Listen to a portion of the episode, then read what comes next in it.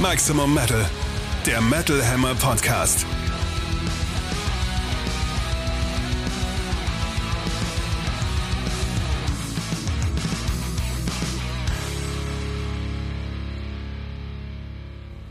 Episode 63 vom 8.9.2023. Für euch am Mikrofon Metal Hammer Chefredakteur Sebastian Kessler sowie Katrin Riedel aus der Metal Hammer Redaktion. Schön, dass ihr wieder dabei seid. Wir haben für euch wieder die wichtigsten Ereignisse aus der Metal-Welt, die wichtigsten Album-Releases und Gesprächspartner dabei. Und zwar dieses Mal Flux und Crab von Umf, mit denen sich unser Kollege Matthias Weckmann unterhalten hat.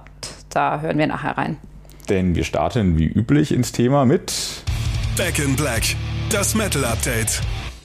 Da hat es in den letzten Wochen so ein bisschen gekracht in unserer äh, schönen Metal-Szene. Ähm die Online-Redakteure haben sich gefreut über reichlich Klicks wegen all der Kontroversen, die in den letzten Tagen und Wochen mm, aufkamen. Und die Finger wund geschrieben haben sie sich. Zum einen mal zur Causa Die Art is Murder. Die Situation ist relativ schnell erklärt. Sänger Chris CJ McMahon hat online einen transphoben Post mit einem Video geteilt und zwar ist es mittlerweile verschwunden. In diesem Video hat offenbar eine Mutter zu ihrem Kind gesagt, es könnte sein, was immer es möchte, auch beides, also sowohl Mädchen als auch Junge. Darunter kommentierte der Gute oder nicht so Gute, die Mutter sollte doch zu Tode verbrannt werden. Also was für eine Wortwahl auch. Sympathischer junger Mann. Mhm. Dementsprechend folgte dann ein riesiger Shitstorm. Infolgedessen hat CJ sein Instagram-Profil gelöscht und eine OnlyFans-Seite für künftige eigene Inhalte angekündigt. Also nicht irgendwie untenrum, nicht, nicht nackend, sondern eher obenrum. Obenrum nix, nicht untenrum nix. Genau. Auch, auch schön. Ein bisschen später haben da ja das Mörder dann reagiert und haben auf ihrem Profil die Transgender-Fahne Sterne und darunter den Kommentar We Stand With You gepostet. Zwei Tage später hat sich dann der Sänger CJ in einem Video für sein Fehlverhalten entschuldigt und seitdem beschießen sich in den Kommentarfeldern Fans aus allen Lager gegenseitig. Die Band wird natürlich auch kritisiert, in Schutz genommen.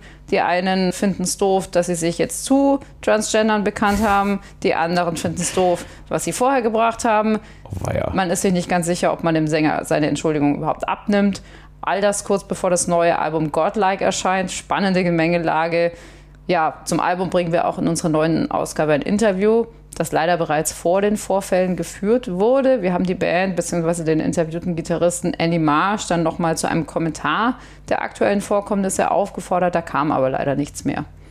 Das Album war sogar ganz gut, aber ich kann es mir jetzt gerade nicht mehr anhören, glaube ich, weil ich nicht weiß, was das für ein Arsch ist. Ich meine, was für eine Reaktion. Ja, klar, er hat jetzt nicht einer Person persönlich den Tod gewünscht, sondern dieser Mutter als Meme, als Internetmodel, was auch immer so, aber weil sie sich für ein Transgender-Kind irgendwie ausspricht und wo. Man sagt also, in dem Fall nicht, dass ein Mensch zu Tode verbrannt werden soll. Vielleicht sag, können wir uns man nicht. darauf einigen. Dar ja, das sollte der kleinste gemeinsame Nenner sein. Das wäre schön. Wie es da weitergeht, keine Ahnung. Also ob der haltbar ist, ob das einfach vergessen und vergeben wird, mal gucken. Ich glaube, sie machen jetzt einfach so weiter. Es ja, auch, ist äh, ja eine riesige Tour angekündigt. Macht man heutzutage so. Ja. Jugendsünde, Eiwanger, weiß wie es geht. Und nicht nur der. Nicht der einzige Aufreger der letzten Wochen. Es gab eine Dokumentationssendung, eine Reportage, halbstündig vom Internetportal Steuerung F. Das gehört zum Funknetzwerk und ist eine Recherche-Aufdecksendung für eine eher junge Zielgruppe. Und zwei Reporterinnen haben es sich da zur Aufgabe gemacht, auf dem Wacken Open Air, dem Partisan und dem Summer Breeze nachzuforschen ob Metal wirklich die große friedliche Familie und Community ist, die sie immer behauptet zu sein und von der behauptet wird, sie zu sein und dass diese sich präsentiert. Titel der Dokumentation ist Übergriffe und Nazi-Merch, was geht im Metal? Das kann man jetzt schon mal als tendenziös betiteln, wenn man möchte, aber eigentlich sagt es halt nur, was es ist und man muss heute ja Aufmerksamkeitsökonomie auch so ein bisschen gucken, wie man Leute ranzieht. Von daher klar, knalliger Titel, auch knallige Aufmachung, aber ich fand sie gut gemacht. Man merkte dieser Doku an, dass Isabel Beer mindestens, eine von den beiden Reporterinnen, sich auch als Metal-Fan zu erkennen gab und Metal-Fan ist. Also es wird nicht viel übererklärt, es wird nicht so viel von nur von außen geguckt, sondern es ist schon eine von innen und vor Ort Beobachtung. Ich fand auch, dass die Metal-Szene insgesamt so positiv rüberkommt, wie es geht, oder dass, dass zumindest eine positive Grundhaltung gegenüber Metal und der Metal-Szene durchaus vorhanden ist. Trotzdem, es wird in der Doku der Finger in die Wunde gelegt. Es werden auf Festivals Patches, Merchandise, Bootlegs von NSBM-Bands oder von Bands mit NSBM-Hintergrund und strittigen Bands gefunden. Ebenso Patches auf Kutten von Leuten, die rumlaufen. Es wird mit Leuten gesprochen, die auf Festivals sexuelle Übergriffe erfahren haben und es werden Statistiken aufgemacht, die das belegen. Ähm, das alles passiert und das alles kommt nicht in allen Ecken der Metal-Szene gut an, selbstverständlich. Man will ja nicht hören, dass irgendwie in der eigenen Familie, in der eigenen Community schwarze Schafe, schwarze Schafe sind und Oder Schmutz weiße aufgewühlt Schafe. wird. Äh, braune Schafe in dem Fall auch. Nachdem ein großer YouTuber eine Antwort auf diese Doku gepostet hat, schlug die Stimmung auch unter den Kommentaren zum Originalvideo ziemlich um. Da wurden die Macherinnen zum Teil misogyn beschimpft. Es wurde irgendwie so komplett, ja, zum Teil am, am Thema vorbei und offenbar auch von, von Leuten, die die Doku nicht gesehen und nicht verstanden haben, behauptet so, hier wird die Metal-Szene dreckig gemacht und durch den Schmutz gezogen und behauptet, die Dokumentation würde auch rauslassen, dass es in anderen Musikfeldern auch zu solchen Vorfällen kommt. Das habe ich so nicht wahrgenommen. Es wird schon auch gesagt, dass in anderen Szenen diese Vorfälle ebenso vorkommen und auch öfter. Meiner Meinung nach kommt da schon raus, die Metal-Szene ist eine gute Szene. Die meisten von den Leuten da sind super, aber es gibt halt so ein paar Einzelfälle, und vor denen sollte auch die Augen nicht verschlossen werden. Das ist irgendwie für mich das, was von der Doku hängen blieb. Natürlich endet sie jetzt nicht mit, ja, Metal-Szene, alles super und die paar schwarzen Schafe, so egal, kann man ignorieren, happy, happy, sondern es ist schon eine Aufforderung an jeden in der Szene zu gucken, welchen Patch man trägt, neben was für Leuten man auch in der Menge steht, wenn da einer Crowdsurferin an den Hintern gegriffen wird oder Schlimmeres von dem Typen neben dir, dann bleib da nicht untätig, sondern tu was, melde das. Das ist wichtig.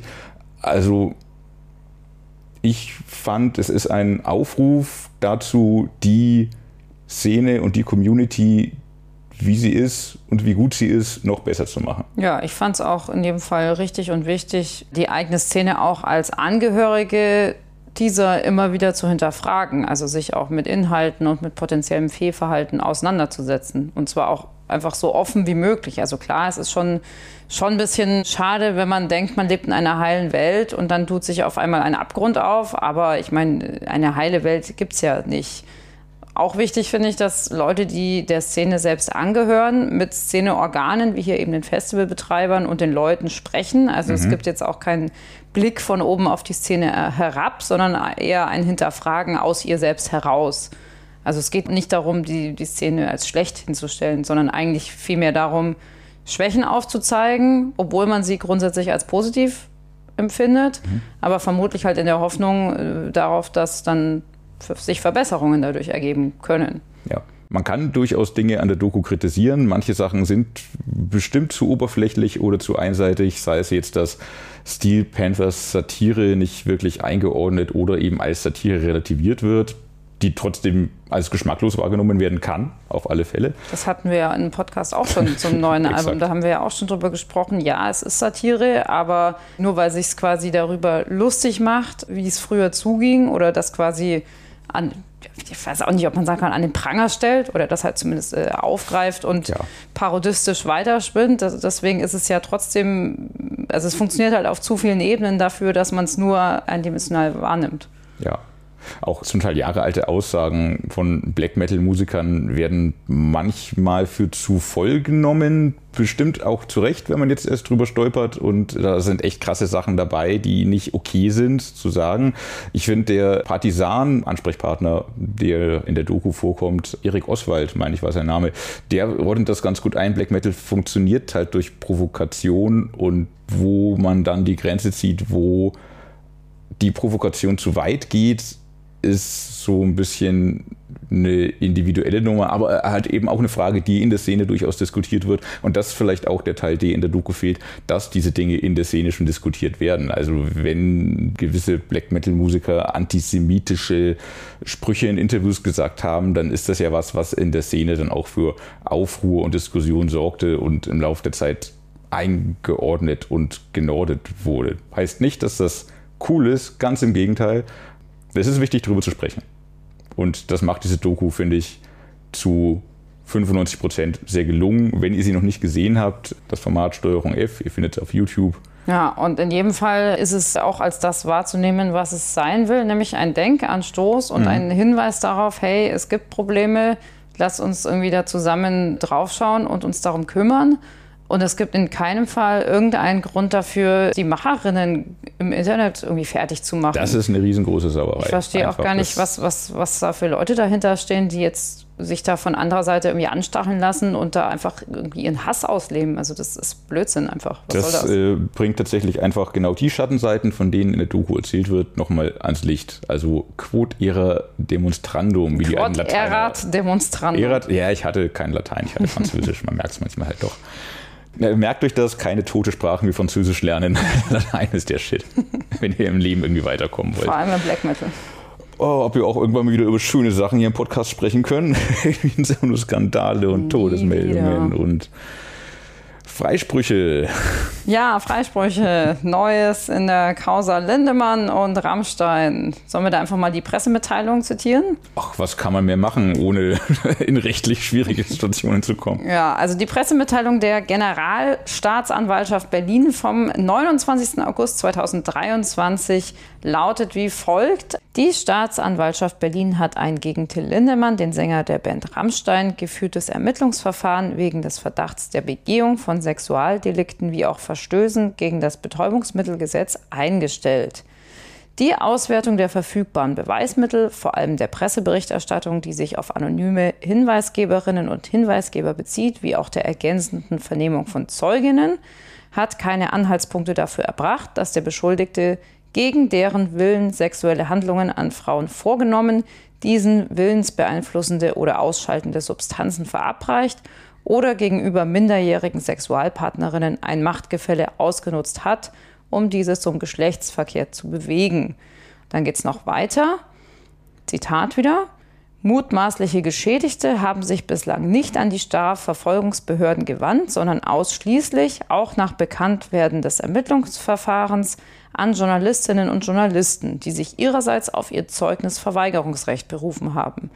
Die Möglichkeit, etwaige Tatvorwürfe ausreichend zu konkretisieren, bestand daher ebenso wenig wie die, einen Eindruck von der Glaubwürdigkeit der mutmaßlichen Geschädigten und der Glaubhaftigkeit ihrer Aussagen im Rahmen von Vernehmungen zu gewinnen. Zitat Ende.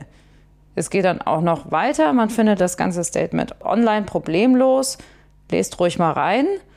Die Frage ist, was heißt das jetzt alles? Also das Ermittlungsverfahren wurde eingestellt. Das bedeutet, es gibt zu wenige Hinweise auf ein strafrechtlich relevantes Verhalten, also auf etwas Illegales, das da passiert ist und damit quasi keinen Anlass für eine weiterführende Ermittlung. Am Ende des Tages also unschuldig vor dem Gesetz. Ja, das bedeutet allerdings nicht, dass die Vorwürfe falsch sind. Dazu wurde keine Aussage getroffen. Es wurde einfach nur gesagt, das Ermittlungsverfahren wurde eingestellt, denn es gibt zu wenige für die Staatsanwaltschaft verwertbare Hinweise, äh, Aussagen. Äh, Aussagen. Ja. Jetzt kann man sagen, nicht bewiesen, aber auch nicht das Gegenteil bewiesen, aber es ist so und auch zu Recht im deutschen Rechtsstaat, dass man eben unschuldig ist, wenn man nicht schuldig gesprochen ist. Das ist auch gut so und vieles ist einfach unklar, anderes hängt in der Luft, manches ist wahrscheinlich, nicht alles ist widerlegt. Nicht bestritten wurde zum Beispiel das Rekrutierungssystem bei mhm. Konzerten. Es wurde mhm. nirgendwo eine Aussage dazu getroffen, auch nicht von den Anwalten von Till Linnemann, dass es dieses Rekrutierungssystem von jungen Frauen für Aktivitäten hinter der Bühne nicht gegeben hätte. Mhm. Also es bleibt auf jeden Fall so mindestens ein Geschmäckle moralische Fragen, die weiter diskutiert werden sollten und müssten, sowohl in Fankreisen, in Medien, als wohl auch innerhalb der Band, kann ich mir vorstellen, dass da auch viel gesprochen wird, wer sich da wann wie richtig oder falsch verhalten hat, anders verhalten hätte können oder wie das zukünftig vielleicht auch aussieht. So wie es mit der Band weitergeht, stand jetzt völlig offen. Ja, wie wir jetzt damit umgehen, ist auch so ein bisschen unklar, glaube ich. Also wir sind quasi in einer, in diesem Fall glücklichen Situation, denn die Band gibt uns sowieso keine Interviews aktuell. Yeah. Wenn die Band uns natürlich ein Interview gibt und auch auf Fragen zu diesem Thema eingeht, sind wir sehr gerne bereit, dieses Interview zu führen. Man muss sich sogar die Frage stellen, wenn die Band wirklich mal wieder Interviews geben sollte und sagt, wir möchten aber nicht über Fall X sprechen, ob man das denn überhaupt wahrnehmen kann und sollte. Das ist auch die Frage. Ich muss auch sagen, für mich stand die Band Rammstein für etwas anderes, für etwas Größeres, für etwas sehr Positives. Mhm. Und ich kann die Musik aktuell nicht mehr hören. Und daran hat sich ehrlich gesagt auch durch diese neuen Erkenntnisse beziehungsweise die. Den Freispruch.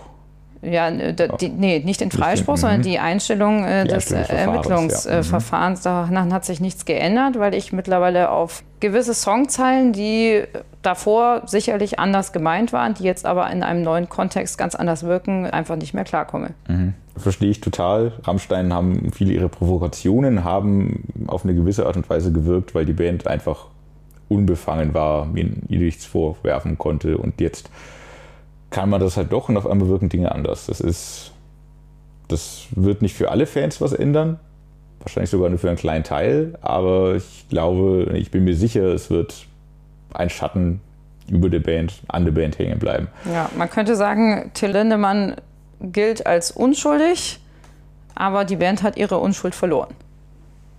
Sehr schön. Wenn man so will. Das ist eine sehr schöne Zusammenfassung dieser Ereignisse, die so unschön sind. Wir blicken weiter in die Zukunft, nicht auf nur in die paar, Vergangenheit. Auf ein paar schönere Dinge. Auf ein paar vermeintlich schönere Dinge, nämlich die neuen Alben, die diese Woche erscheinen. Steel meets Steel. Neue Alben im Härtetest. Wie immer der Hinweis, Songbeispiele zu allen Bands, über die wir heute sprechen, findet ihr auch in unserer Playlist, der Metal Hammer Podcast Playlist auf Spotify. Findet sie unter diesem Suchbegriff oder in der Episodenbeschreibung direkt hier unter diesem Podcast. Wir sprechen über zwei Alben vom 8.9. und zwei Alben vom nächsten Freitag, dem 15.9., fangen aber chronologisch an mit dem 8.9. Und hier Silosis mit ihrem neuen Album A Sign of Things to Come. Silosis, die Band mit Sänger Josh Middleton, der noch bis vor kurzem, noch bis im Sommer, auch bei Architects Gitarre spielte, aushilfsweise schon immer und jetzt dort wieder raus ist und zurück in seine angestammten Band Silosis als Sänger. In meiner Erinnerung war Silosis immer ultraschneller, moderner, technischer Thrash Metal mit leichtem Melodeath und auch so modernen Metalcore-Einschlag. Weil den ersten beiden Alben rum, so für mich, waren die total up and coming und ich war mir sicher, so, das wird richtig groß, aber das war halt auch so um 2008, 2010. Ich bin mittlerweile auch älter und zynischer geworden, habe die Band ein bisschen aus den Augen auch verloren. Sie war immer gut, sie war immer präsent. Das Album Dormant Heart von 2015 habe ich auch noch als sehr gut abgespeichert, aber so richtig, richtig durchgestartet sind Celluloses halt leider nie. Jetzt versuchen sie es ein weiteres Mal mit dem sehr schönen sechsten Album A Sign of Things to Come. Es ist gar nicht so durchgehend ultra schnell, sondern viel öfter ultra fett und mehr Groove Metal als Thrash Metal zum Teil. Dabei aber sehr Metal traditionelles Songwriting eigentlich. Dabei technisch versiert und im besten Sinne eingängige Riffs, die im Zentrum stehen. So ein bisschen eine Mischung aus Machine Head, Trivium und Metallica zu Black Album Zeiten. Ein Song wie Pariahs, glaube ich, könnte sowohl für Exodus und Testament-Fans funktionieren, als auch vor meinetwegen SLA Dying oder Architects Publikum. Also da machen sie schon ein weites Feld auf zwischen traditionellem Thrash und modernerem Metal. Bei Descent gefällt mir der dramatisch-melodische Refrain. Klingt ein bisschen wie Metalcore, wie er vor 10 bis 15 Jahren angesagt war und da man heutzutage nicht mehr so damit zugeschissen wird wie früher, finde ich es ganz schön, das mal wieder zu hören. Eye for an Eye klingt dann wieder mehr wie The Haunted oder auch Ill Disposed mit dicken Groove und prächtigem Thrash-Riffing und großem Refrain.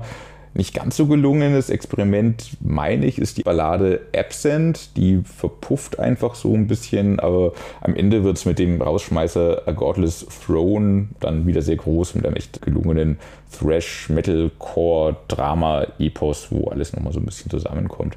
Ich glaube auch, A Sign of Things to Come wird Cellosis jetzt nicht in die AAA Headliner Liga katapultieren, aber wer ein Herz und ein Ohr für modernen Thrash Metal hat, der darf das Album auf keinen Fall links liegen lassen. Ja, Silosis machen sich irgendwie halt zwischen den Stilrichtungen bequem, was auch immer wieder für Überraschungen sorgt. Also man hört da schon Metalcore ein bisschen, aber auch Elemente aus Thrash, Death und Groove Metal. Das neue Album klingt auch sehr ambivalent, finde ich. Also Songs wie der Titeltrack oder Descent gehen schon in Richtung Metalcore Wobei da auch so eine recht technisch progressive Note irgendwie mhm. mitschwingt. Also fast schon so ein bisschen gentig teilweise. Ist vielleicht zu viel gesagt, aber so in diese Richtung gehend. Dann gibt es noch so groovende Nummer, wie das äh, ganz gute Pariahs. Das klingt eher so nach Lamb of God, finde ich. Oder auch Machine Head klingt so ein hm. bisschen durch. Lamb of God, ja. Hm. Das wuchtige Judas läuft ebenfalls ganz gut rein. Klingt eingängig, dürfte auch live gut funktionieren, weil es auch so, so einen interaktiven Part hat. Absent klingt halt sehr zurückgenommen. In Thorns ist ebenfalls viel Klagesang zu hören. Es gibt also auch ruhigere Phasen. Ich finde schon, dass es einige gelungene Songs beinhaltet unter dem Strich. Ganz interessant, was sie da machen, aber irgendwie auch so ein bisschen uneinheitlich. Und so diese technischen geprägten Stücke sind mir oft so ein bisschen zu sperrig, um mich jetzt wirklich zu packen. Das sehe ich total ein und geht mir, glaube ich, so ähnlich mit unserem nächsten Album. Von England bewegen wir uns nämlich nach Norwegen und sprechen über Quälertag. Eine 2007 formierte Band, die den Spagat zwischen ja, Hardcore, Punk, Rock'n'Roll und extremeren Metal-Einflüssen wagt und auch noch mit norwegischem Gesang aufwartet dazu. Also quasi echte Exoten mit einem sehr eigenen Stil, einem eigenen Auftreten. Mit den bisher vier Alben konnten sie sich aber durchaus in der Szene platzieren und auch ja, in gewisser Weise festsetzen. Endling ist ihr fünftes Werk und das zweite mit dem neuen Sänger Ivar Nikolaisen. Es gibt ja einige Leute, die die Band nach dem Fortgang von Ursänger Erlend Hjelvik, auch genannt die Eule, weil er immer hm. live mit dieser die tollen Eule, Eule aufgetreten ist, also für die die Band danach gegessen war. Dazu würde ich mich jetzt aber nicht zählen, eigentlich ganz im Gegenteil. Also mir gefiel das Album Split von 2020 sehr gut. Endling holt mich ebenso ab. Thematisch geht es da um norwegische Mythen, teils auch ein bisschen mit Naturbezug. Der Titel Endling bedeutet der letzte seiner Art. Musikalisch sind da ballernde und auch mit so einer Prise Black Metal durchzogene Songs wie Kult richtig gelungen. Es gibt aber auch zuhauf schöne melodische Wendungen, etwa in Nummern wie Lickwoke, Mod Souls und ist ein Versuch des norwegischen Sko Skogangere, keine Ahnung. Skogangere entwickeln sich sogar regelrecht feierbar. Oft heißt es ja auch, dass bei Quillatech vieles ähnlich klingt, vielleicht vom Gefühl her, weil es halt nicht so viele Bands gibt, die auf Norwegisch singen und die dann auch miteinander vergleichbar wären. Ich weiß nicht genau. Finde ich jedenfalls nicht. Ich finde, sie haben sich eine ganz eigene Nische geschaffen. Daher finde ich es auch mehr als rechtmäßig, diesem Stil treu zu bleiben. Ein paar neue Nuancen gibt es ja auch noch obendrauf. Zum Beispiel ist in einem Song ein stimmungsvolles Banjo zu hören. Richtig schön zum Tragen kommt in der Nummer, wie auch in Endling, auch dieses Dichte, also diese Art Wall of Sound, könnte man fast schon sagen, die Quillertag so überzeugend und stellenweise auch sogar überwältigend macht. Also ich finde es äh, ist ein schönes Album, tolle Songs. Live macht das sowieso immer Spaß. Mitte bzw. Ende November kommen Leute, die Bock drauf haben, da auch wieder zu Potte. Hm, schön. Ich glaube, live habe ich da auch wieder Bock drauf, weil für mich ist Quellertag immer eine Live-Band und macht live auch Spaß. Auf Platte finde ich sie, naja, du hast schon gesagt, äh, ich, ich bin einer von denen, die meinen, das klingt alles zu ähnlich. Ich habe auf jedem Album so ein paar Songs, die irgendwie herausstechen durch ihre Melodie. In dem Fall ist das Du hast auch schon erwähnt, Likwokke und das fast volkige Skogangr oder wie auch immer man es ausspricht auf Norwegisch. Aber der große Rest verschwimmt bei mir immer. Das liegt vielleicht auch an der Sprachbarriere, dass es eben Norwegisch ist. Das finde ich gerade spannend tatsächlich. Das ist natürlich auch spannend. Das ist das Alleinstellungsmerkmal der Band und das sollen sie auch auf keinen Fall aufgeben. Aber es macht es für mich schwer, da irgendwie bewegt zu werden und äh, tiefer einzutauchen. Das Album läuft total gut durch, fühlt sich gut an, macht Spaß. Ob das jetzt aber das neue Quellertag-Album ist oder eins der ersten, ich würde den Unterschied wahrscheinlich kaum bemerken, wenn es mir hinlegen würde. Daher gutes Quellertag-Album, mehr nicht, wenn man es böse sagen will, aber wer mit Quellertag bisher was anfangen konnte, wird es auch dieses Mal und das, was sie machen, machen sie sehr gut. Daran will ich auch keine Zweifel aufkommen lassen und gucke sie mir live dann gerne wieder an und äh, freue mich natürlich, wenn sie ihr Ding weiter durchziehen. Ihr Ding weiter durchziehen tun auch Baroness, die am 15.09. ihr neues Album Stone veröffentlichen. Ähnliche Quellertag ist Baroness eigentlich eine Band, die sich so über den Gesamtsound definiert. Man muss mögen, was man da hört. Es fließt alles angenehm vor sich hin. Man versinkt darin. In meinen Ohren aber im Vergleich, äh, Baroness funktioniert bei mir besser, hat für mich mehr Seele, mehr Gefühl, mehr Hits auch. Ich glaube, vorstellen muss ich die Band nicht mehr zu groß. Im Grunde Sludge Stoner Metal mit einem Progressive-Überbau vor allem ist es die einzigartige Stimme von John Basley, die einzigartigen Melodien und auch die einzigartigen Artworks, die Baroness immer ausmachen. Stone ist jetzt ihr sechstes Album und macht ein paar Dinge anders. Erstmals ist es nicht nach einer Farbe benannt, sondern nach einem Mineral, nämlich eben Stone. Und es klingt auch ein bisschen anders, nämlich irgendwie ungeschliffener. Deswegen ist es nicht weniger durchdacht, nicht weniger progressiv und vor allem handwerklich nicht weniger über alle Zweifel erhaben, aber halt irgendwie rauer in der Produktion und im Songwriting ein bisschen weniger pointiert, sondern mit so einer gewissen Jam-Anmutung manchmal fast schon. Und das macht den Einstieg und Zugang zu dem Album nicht so ganz leicht. Last Word ist so ein Song, der noch klassisch nach Baroness klingt, mit bezaubernden Melodien, tollen Riffs, schöner Dynamik. Beneath the Rose danach klingt schon irgendwie grunchig und Choir danach ist eigentlich so ein albtraumhafter Gedankenstrom. Schräge Assoziation hier erinnerte mich so ein bisschen an die düsteren Spoken Word Songs der letzten Parkway Drive Alben, auch wenn es sonst gar nichts damit zu tun hm. hat. Aber das ist so ein bisschen das Spannungsfeld, in dem sich das ganze Album bewegt und die Extrempunkte laufen manchmal auch sehr schön zusammen, wie in dem sehr bezaubernden Song Shine. Wie gesagt, man findet da nicht ganz einfach seinen Halt, aber wenn man es geschafft hat, ist es lohnenswert und vor allem spannender als das vorherige und vergleichsweise unpackende Album Gold and Grey. Mhm. Also da würde ich dir zustimmen. Das hat mich auch nicht gepackt, beziehungsweise ich kann mich kaum daran erinnern, lustigerweise. Und das liegt daran, dass ich immer noch viel zu gerne Purple von 2015 oder auch frühere Werke nicht auflege. Yellow. Nee, Purple. Yellow ist, ist meins. Yellow ist deins. Okay, meins ist, glaube ich, eher Purple. Also ich fand, glaube ich, Blue und Red fand ich auch gut, aber das waren so die frühen Dinger. Aber Purple äh, hier mit Shock Gibt's Me. Yellow, Yellow and Green hieß das, oder? Yellow and Green, richtig. Mhm. Aber mit Shock Me und so, das war Purple, das war ziemlich geil. Ach, das war Purple. Ja, okay, gehe ich auch mit. Das durchaus. fand ich richtig gut. Also äh, ja, die neue Platte, also noch, äh, von vorne, also es ist eine mega Band, die hat ja auch schon mhm. mehrfach den Metal Hammer Soundcheck gewonnen und auch davon abgesehen einige Ehrungen eingefahren. Stone ist auch ein ordentliches Album mit ein paar Highlights. Das reicht aber für mich nicht an die zurückliegenden Großtaten heran. Ja, es beginnt, das hattest du gesagt, so eine Art neue Schaffensära. Last Word würde ich auch hervorheben. Der zweite Song ist einfach immer der beste Song, wobei wir das nachher nochmal entkräften können. Das dichte und düstere Beneath the Rose gefällt mir auch gut. Choir und das darauf folgende The Dirge finde ich halt recht experimentell, mhm. spricht mich jetzt nicht so an, ist eher so wie so eine überleitende Intermezzo-Funktion, mhm. finde ich dann in der zweiten Hälfte Shine und Magnolia machen sich wieder ganz gut. Hinten raus wird es dann nochmal ruhiger, irgendwie uninteressanter. Also schon einige tolle Stücke, ein paar weniger spannende Sachen, überragende Riff-Offensiven, sanfte Ruhephasen, viel Licht, bisschen Schatten. Nicht schlecht, aber ich glaube, das Album wird für mich vermutlich kein Dauerbrenner werden. Das ist natürlich das Ding, dass Baroness einfach mit den ersten drei bis vier Alben die Latte so hochgelegt haben, dass es schwer ist, da jetzt noch ranzukommen, auch wenn sie sich bemühen, diesmal ein paar Sachen auch anders machen.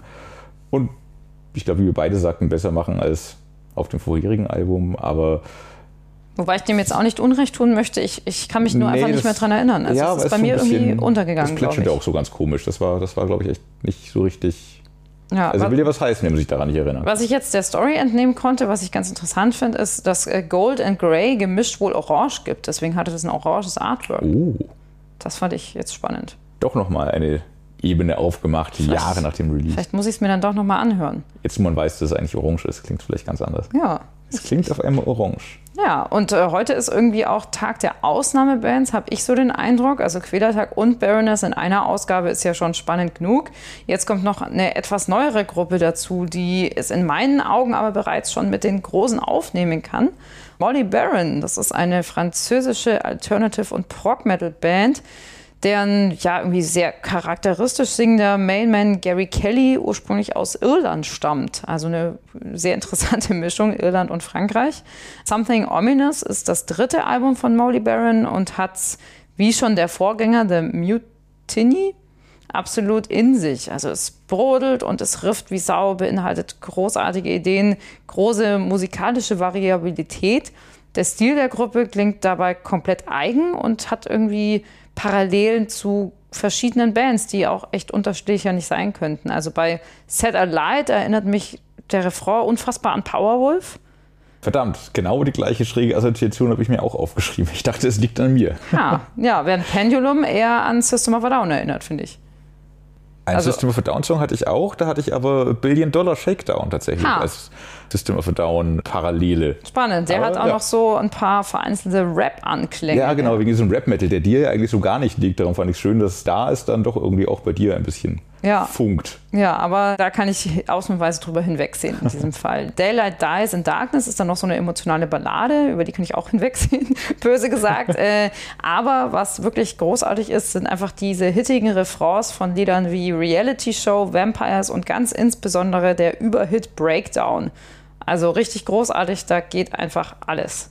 Das, finde ich, macht diese Platte aus und deswegen habe ich sie sehr abgefeiert ja, da muss ich die Band natürlich verteidigen und mein Herz für Beladen wieder offenbaren. Mich hat der Song tatsächlich sehr bewegt. Ich fand ihn herzzerreißend. Und ansonsten, ja, wie gesagt, Billion Dollar Shakedown mit seinem Rap-Metal, der zum Glück mehr System of Down als The Biscuit ist.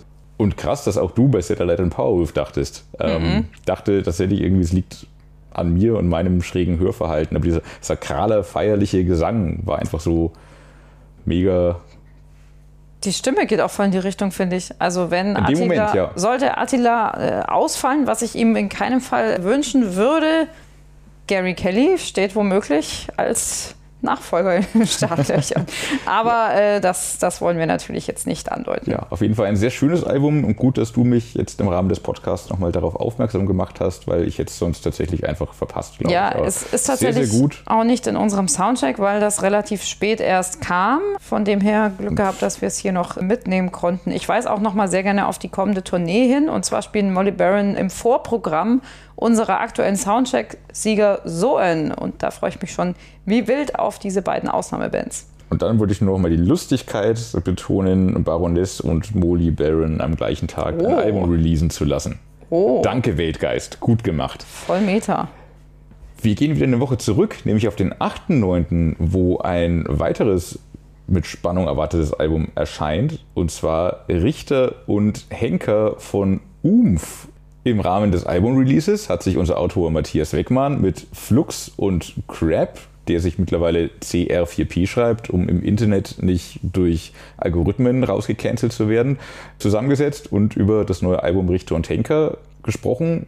Das erste Album mit dem neuen Sänger Der Schulz. Don't Talk to Strangers, das Metal Hammer Podcast Interview. Flux und Krab, ein Sängerwechsel ist immer speziell. Wann wart ihr zum letzten Mal so nervös bzw. aufgeregt vor einer Albumveröffentlichung?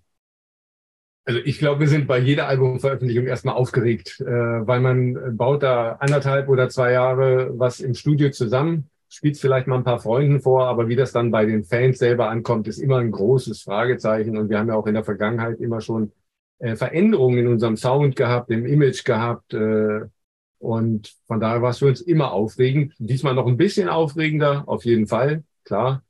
Aber es fühlt sich an wie jedes Umf-Album, was wir veröffentlicht haben. Äh, Daniel, wie und wo hast du denn vom Interesse von Umf an dir überhaupt erfahren? Äh, tatsächlich am Telefon. Aber da dachte ich ja noch, es ist für ein Projekt. Und äh, dann bin ich rübergefahren und äh, dann haben sie mir eröffnet, dass es äh, um Umf geht, worauf ich mich dann äh, vor Schreck erstmal neben den Stuhl gesetzt habe. Ja, also bei, bei Crap zu Hause habe ich dann tatsächlich davon erfahren.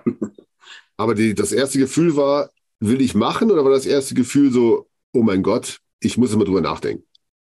Das erste Gefühl war sofort, will ich machen. Und äh, ich musste aber trotzdem natürlich realistischerweise drüber nachdenken, ob ich das gebacken kriege, vom Pensum her, mit Unzucht noch dazu und überhaupt. Aber das Gefühl war sofort da, ich will das machen. Mhm. Äh, in der Pressemitteilung zur Trennung von Dero habt ihr euch gegenseitig alles Gute gewünscht. Ging dieser Schritt tatsächlich so einvernehmlich vonstatten oder flogen hinter den Kulissen auch mal die Fetzen? Äh, ich würde sagen, nein, es flogen nicht die Fetzen. Also wir haben das äh, sachlich abgewickelt, sage ich mal, wie Erwachsene. Ähm, ob einvernehmlich oder nicht, natürlich gibt es manchmal äh, Punkte, über die man länger reden muss. Ja, und dieser ganze Prozess, wenn man 30 Jahre zusammen eine Firma aufbaut, mehrere Firmen äh, aufbaut, von unserer Merchandise-Firma über, über die Musik äh, GBR, wie man das so sachlich bezeichnen könnte, äh, gewisses Inventar, was man hat und so weiter, Rechte, äh, die abgetreten werden oder auch nicht. Äh, da, das muss man erstmal auseinander dividieren. Das dauert eine Zeit. Wenn man 30 Jahre aufbaut, dann braucht es auch eine Zeit, das wieder zurückzubauen. Und das haben wir über einen längeren Prozess so gemacht und uns am Ende geeinigt. Und es ist so, wie es da drin steht in unserem Announcement. Wir wünschen uns für die Zukunft alles Gute, auch von, von beiden Seiten, ja. Mhm. Es wird ja bestimmt zahlreiche Umfans geben, die Deros Solo-Karriere interessiert verfolgen. Geht es euch ähnlich? Ähm, jein. Ja, also ich habe natürlich äh, reingehört, mal um mitreden zu können, ja. Und natürlich verfolgt man es. Ich höre mir auch das neue Rammstein-Album an oder das neue Megahertz-Album und die neue Bring Me the Horizon und was man sonst so hört. Also man ist ja generell Musik interessiert und, und möchte wissen, worum es geht, damit einem nicht einer sagt, hast du das schon gehört? Und man dann dumm dasteht oder so. Daniel, kannst du dich noch an das erste Mal erinnern, als du den Namen Umf vernommen hast? Äh, ja, also so richtig bewusst. Also ich habe den auch vorher schon gehört, aber so ganz richtig krass bin ich darüber gestolpert. Da stand ich mit meiner damaligen Band Pinkos da bei, Mira, äh, bei Mira Luna auf der Bühne im Hangar. Und zur Hälfte des Gigs wurde der Hangar immer leerer. Und ich dachte, was zum Teufel? So schlecht sind wir doch gar nicht. Und das lag dann daran, äh, hinterher haben sie gesagt, ja, draußen haben Umf angefangen. Da bin ich rausgegangen und habe sie das erste Mal auf der Bühne gesehen. Was war denn dein Eindruck? Ja, ziemlich geil. Also meine Bandkollegen kannten, kannten die sogar sowieso schon viel besser. Und äh, wir standen dann alle da ganz fasziniert und guckten zu. Mhm. Haben sich alle auf das weiße Licht gefreut. ja, ein geiler Song. Äh, wie haben denn deine Kollegen bei Unzucht auf deinen Einstieg bei Umf reagiert? Ja, wir, also als ich äh, erfahren habe, dass äh, die beiden mich gerne als Sänger haben wollen, habe ich äh, dann natürlich sofort mit den Jungs gesprochen und äh, gesagt, dass ich das äh, äh, unheimlich gerne wahrnehmen möchte, sie aber dann nicht in Stich lasse und auch mit aller meiner Kraft auch noch für Unzucht äh, zur Verfügung stehe. Und klar waren sie erstmal überrascht, aber sie haben mir dann das Go gegeben. Es war klar, dass wir dann einfach nur, es bedarf ja einfach nur ein bisschen mehr Koordination äh, und Vorausplanung. Aber es sind eh beides Bands, die weit im Voraus planen. Und von daher wurde da nicht so, äh, ja, wurden da nicht die Probleme gesehen. Und ich habe dann von den Jungs das Go gekriegt. Und ja. Äh, Flux und Krab, wie nehmt ihr denn die textlichen Unterschiede zwischen Daniel und Dero wahr? Hm, ich weiß nicht, wir haben ja schon immer gemeinsam an Texten gearbeitet, auch in der Vergangenheit. Also von daher ist der Arbeitsprozess gar nicht so ein großer Unterschied. Also Daniel hat ein Talent, Geschichten auch zu erzählen, äh, aber auch genauso ähm, einfach Stimmungen aufzubauen über Wörter und ist, ist sehr eloquent. Mhm ist der Ausdruck dafür. Äh, und ansonsten ist es immer ein Prozess, wenn wir an Texten arbeiten. Ne? Äh, ähm, es gibt auch manchmal Songideen, da sind schon Texte da von einem, von unserem Komponisten. Äh, und dann werden da aber nur Fragmente von genommen und ganz anderer Sinn drumherum gebaut, weil sich im Arbeitsprozess einfach ergibt, dass das viel, viel, viel besser passt oder man da eine viel schönere Story für entwickeln kann. Also von daher war das keine große Umstellung. Mhm. Daniel, was hältst du denn persönlich von Dero als Sänger und Frontmann? Hatte der einen gewissen Einfluss auf dich? Ja, also klar. Also er ist ein, super Frontmann, ein super Sänger und äh, einfach schon so lange in dem Genre unterwegs. Da war ich noch gar nicht in der dunklen Musik unterwegs. Und äh, das hat sich garantiert auch äh, irgendwie auf meine Art. Man hat, sich, man hat sich aber ganz vielen Sängern Inspiration geholt. Das ist ja ein Riesen, also im Endeffekt jeden Sänger, den man hört, äh, der beeinflusst einen ja irgendwie. Sei es, dass man sagt, so will ich das auf keinen Fall machen. Oder äh, ja, das ist aber richtig geil. Und äh, da äh, denke ich, äh, war Dero schon immer einer der wirklich richtig guten Sänger in der ganzen Szene und Frontleute. Was hat es denn mit dem Albumtitel Richter und Henker auf sich? Ist ein Song des Albums natürlich äh, und äh, steht so ein bisschen über allem, das, was man in der heutigen Gesellschaft eben das Gefühl hat, äh, es wird nicht mehr lange nachgedacht. Jeder meint, er kann heute Richter und Henker am besten in Personalunion sein und überall draufhauen. Vor allem im Netz hat jeder den Mut äh, und die Möglichkeiten dazu. Früher stand der Dorftrottel im Dorf, auf dem Dorfplatz und hat geschrien, was er über die Sachen denkt und im nächsten Dorf hat ihn keiner gehört.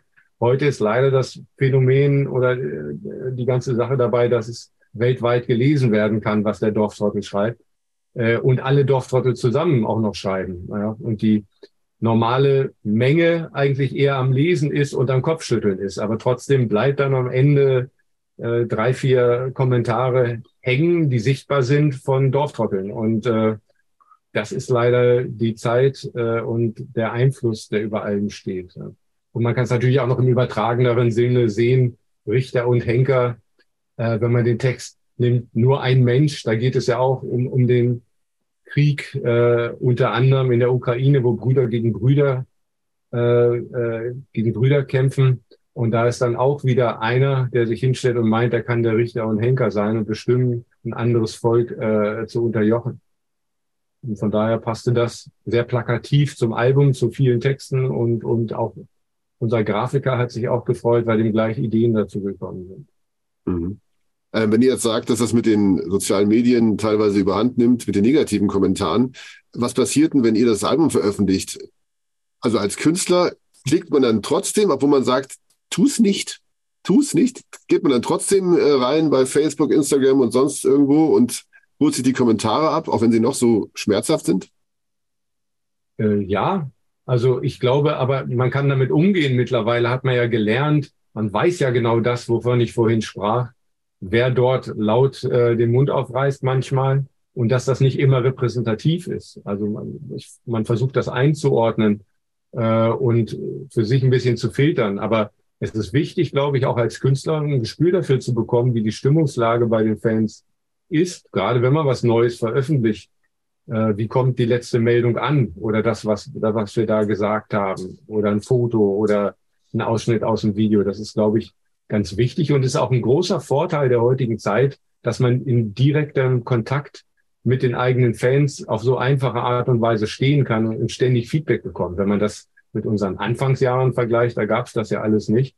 Aber wir mögen das ja auch. Wir haben ja regelmäßig Fan-Treffen und äh, die machen wir nicht nur, weil es sein muss, sondern weil da auch der Austausch und der Kontakt und die gegenseitigen Gespräche äh, sehr wichtig sind.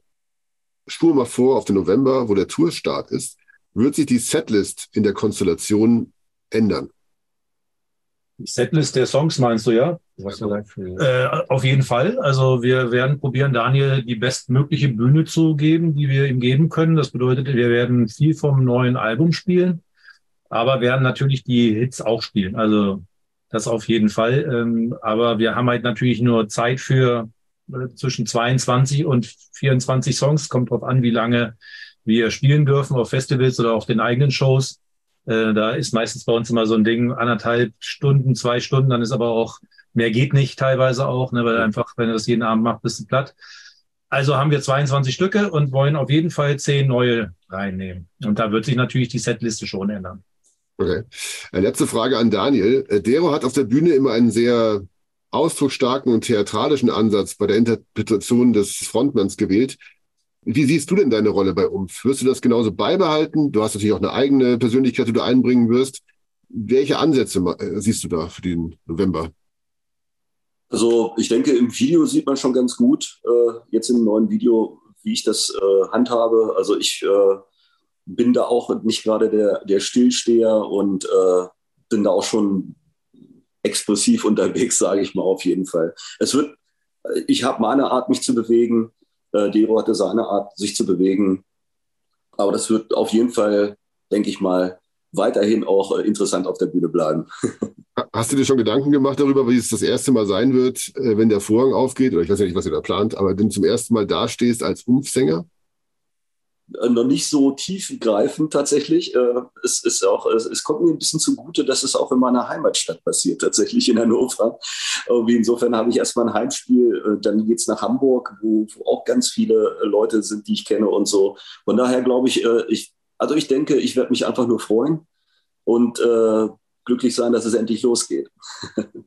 Alles klar, dann danke ich für eure Zeit und wünsche euch nur das denklich Beste für diesen Neustart. Vielen Dank. Dankeschön.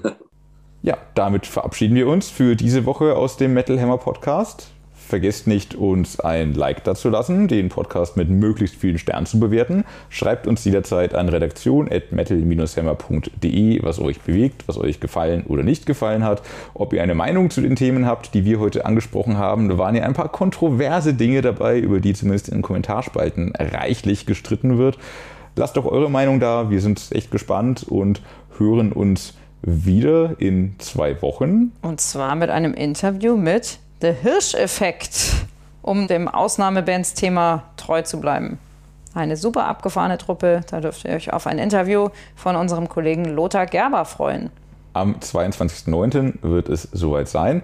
Bis dahin, bleibt sauber. Wir sehen uns vielleicht auf dem einen oder anderen Konzert jetzt, wo die Festivalsaison vorbei ist. Noch viel mehr zu Stylosis, Quellertag und auch umfließt ihr übrigens in der aktuellen Metal Hammer Ausgabe mit der großen Wackentitelgeschichte, die noch am Kiosk liegt. Über Baroness und Modi Baron liest ihr bereits in dem neuen Heft, das wie der nächste Podcast am 22.09. erscheint. Also, so oder so, bis dahin. Eine schöne Zeit euch. Vielen Dank fürs Einschalten und Zuhören. Wiederhören.